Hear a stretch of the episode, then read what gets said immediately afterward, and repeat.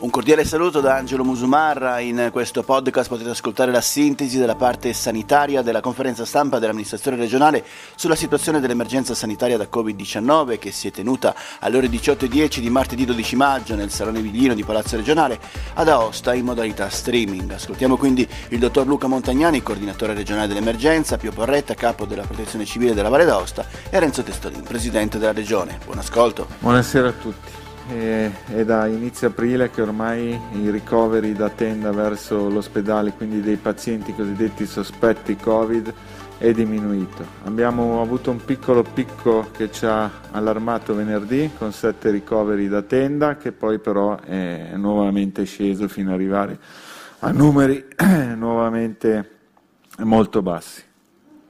Invece per quello che riguarda gli accessi al pronto soccorso, abbiamo fatto alcuni confronti tra la settimana prima della riapertura, quindi quella che andava dal 27 aprile al 3 maggio verso quella che è andata dal 4 maggio al 10 maggio, che sono aumentati di una percentuale intorno al 27%, ma soprattutto la patologia traumatica, soprattutto nelle giornate di lunedì e del giovedì e del venerdì, ha avuto un impatto abbastanza importante sul pronto soccorso, aumentando del 114-115%. Altra cosa importante è che i codici con cui definiamo i malati in base alla gravità durante il triage stanno nuovamente aumentando, e purtroppo dato che ci sconcerta un po' è che si stanno ripresentando numerosi codici bianchi che, come sapete, sono quelli tra virgolette che possono essere definiti un po' inappropriati per un pronto soccorso, che dovrebbero rivolgersi un po' di più al medico di famiglia e ad altre strutture. Per quello che riguarda gli accessi pronto soccorso e accessi tenda, mentre abbiamo visto un'inversione di questi rapporti nella fase più acuta della pandemia, quindi marzo e prima metà di aprile, adesso gli accessi al pronto soccorso normale la stanno facendo da padrone, mentre gli accessi in tenda, che sono quelli arancione, fortunatamente ormai la casistica è in forte riduzione. Stiamo andando avanti con i tamponi di screening, questi sono i primi dati che riguardano le forze dell'ordine. Abbiamo eseguito 620 tamponi e abbiamo trovato 3 positivi asintomatici che rappresentano lo 0,4% del campione fino adesso screenato, quindi anche questo è un dato estremamente positivo. Sappiamo che buona parte di queste forze dell'ordine sono state sul territorio in tutta l'epoca della pandemia, quindi ci aspettavamo dati più alti, ma probabilmente questo dato ci sconfessa in questo momento, quindi complimenti al comportamento delle forze dell'ordine per l'utilizzo dei DPI e per come si sono comportati dal punto di vista sanitario nel periodo di massima pandemia. Altra cosa importante sono l'andamento dei ricoveri dal 9 marzo all'11 maggio. Per quello che riguarda ricoveri ospedalieri dei pazienti Covid, parte il periodo che va da metà marzo a metà aprile, in cui abbiamo avuto un andamento dei ricoveri di pazienti Covid elevatissimo, con punte di 120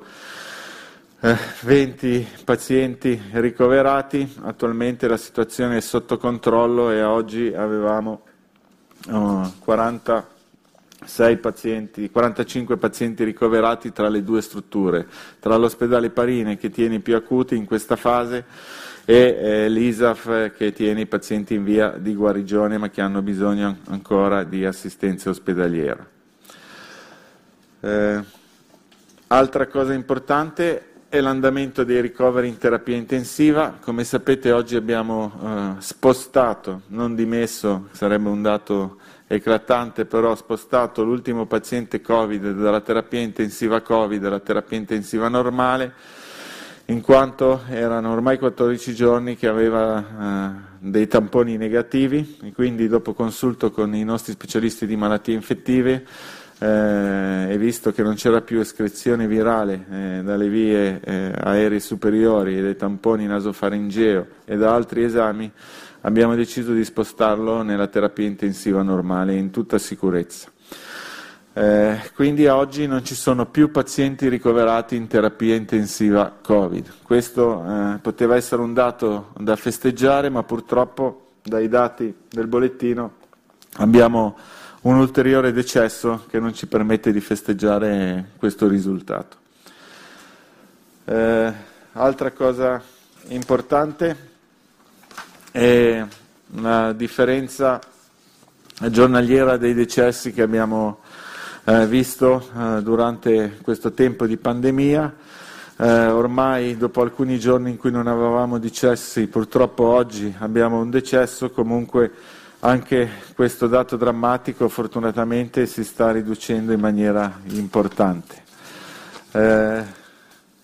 Dati che ormai conoscete già, siamo una delle prime regioni in quantità per quello che riguarda i casi testati sulla popolazione, ma oggi siamo anche una delle regioni del nord che ha un'incidenza di casi attuali positivi sulla popolazione più bassa. Quindi tra le regioni più colpite noi siamo quella che abbiamo un'incidenza attuale di casi positivi più bassa rispetto alle altre regioni. Nelle regioni del nord con valori migliori dei nostri c'è solo la provincia autonoma di Bolzano, tutte le altre sono sopra. Questo sicuramente è dovuto all'alto numero delle persone testate, e qua continuiamo a essere i primi, quindi dei casi testati in rapporto alla popolazione. Questo è un gran lavoro che continuiamo a fare. E per finire vorrei illustrare quello che stanno elaborando e che è già stato inviato all'Istituto Superiore di Sanità, che è il monitoraggio settimanale della fase 2. Dai dati attualmente a disposizione, che si riferiscono però alle settimane precedenti, perché come sapete le RTV viene calcolato sulle 2 settimane prima, noi siamo valutati con un rischio basso, quindi rientriamo pienamente nei parametri per andare avanti in maniera serena in quella che è la fase 2. Vi do alcuni dati che riguardano il bollettino.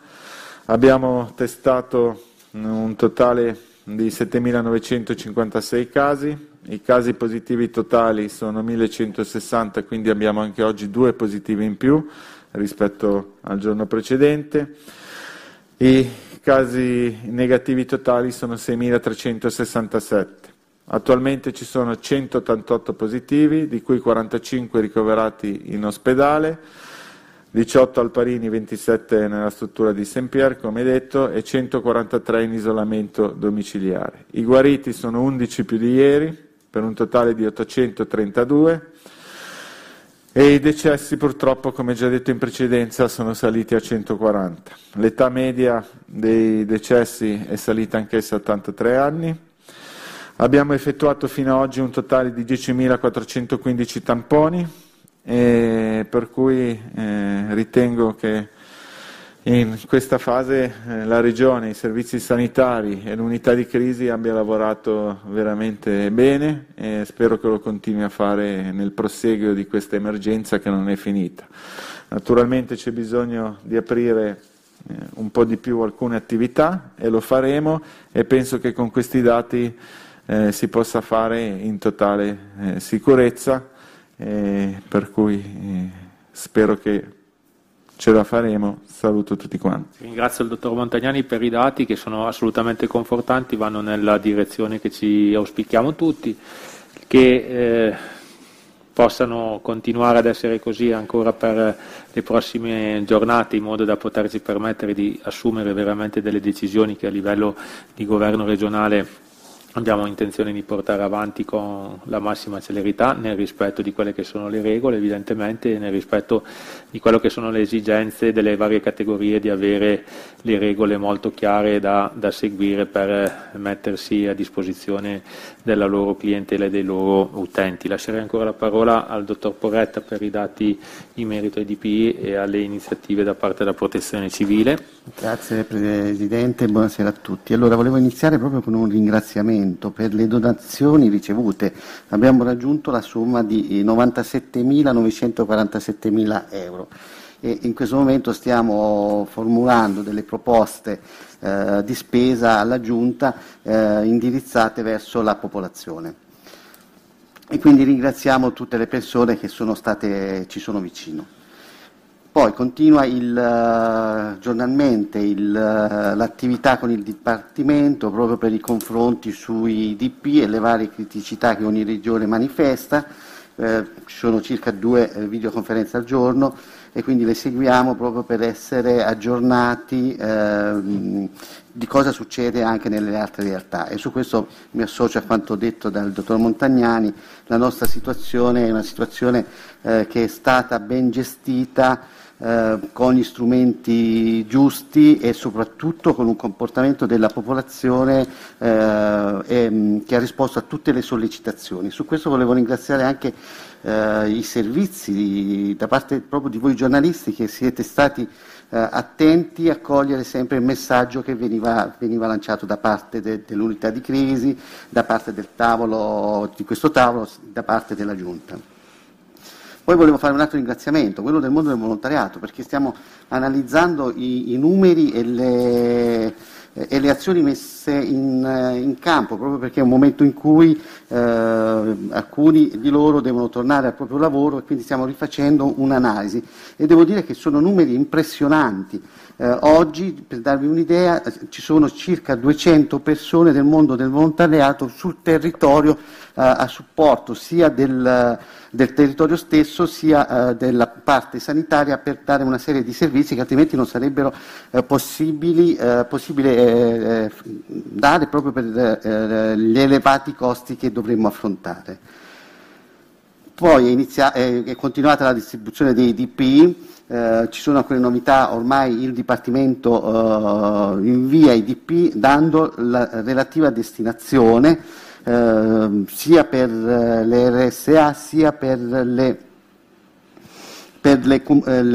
mascherine di comunità, e sia anche per i trasporti pubblici. Quindi che cosa sta succedendo? Il Dipartimento analizza le richieste fatte dalla Regione e indirizza già questo tipo di materiale. E poi è stata fatta una distribuzione su tutte le micro pubbliche e private, che abbiamo soddisfatto le richieste che erano arrivate. Infine il personale sanitario che ci manda il Dipartimento. Devo dire che sono stati impegnati tantissime persone. Sul passato sono passate 41 professionalità sanitarie presso le micro, 37 presso l'ospedale e 8 sul territorio e 118. Attualmente abbiamo 27 sanitari che operano sul territorio a servizio sia dell'ospedale, delle micro e sempre del 118. Io ci tengo solo a ricordare che oggi è la giornata mondiale dell'infermiere. Oltre ai ringraziamenti alle altre categorie che sono già stati fatti, io credo che oggi la Giunta regionale, e a nome mio personale, un ringraziamento va veramente a queste professionalità che si sono rese disponibili, continuano a farlo con dedizione, e questo giorno che è dedicato a loro, che possano passarlo nella maniera più serena e magari assieme alla loro famiglia, perché questi sono dei passaggi con i quali ci si è confrontati, il fatto di stare lontani dai propri cari per molte settimane, e che oggi possa essere una bella ricompensa, anche se piccola, ma che li gratifichi per il loro lavoro. A presto. Ed è tutto per questo podcast, grazie per il vostro ascolto. Se ritenete interessanti i contenuti che avete appena ascoltato, potete condividerli utilizzando i canali social di Aosta Press. Per ogni comunicazione potete scrivere a podcast@aostapress.it. Al prossimo ascolto, buona continuazione, state bene. L'emergenza coronavirus richiede che ciascuno di noi faccia la sua parte. Ecco alcune semplici raccomandazioni del Ministero della Salute per contenere il contagio. Lavati spesso le mani col sapone o con un gel a base alcolica. Non toccarti occhi, naso e bocca con le mani. Evita le strette di mano e gli abbracci fino alla fine dell'emergenza. Quando starnutisci, copri bocca e naso con fazzolettini monouso, altrimenti usa la piega del gomito. Evita luoghi affollati e contatti ravvicinati mantenendo una distanza di almeno 1 metro dagli altri. Se hai sintomi simili all'influenza, non recarti a pronto soccorso o negli studi medici, ma resta a casa e contatta telefonicamente il medico di base, il pediatra o la guardia medica, oppure usa i numeri regionali messi a disposizione. Insieme possiamo vincere questa sfida, restando uniti, ma distanti.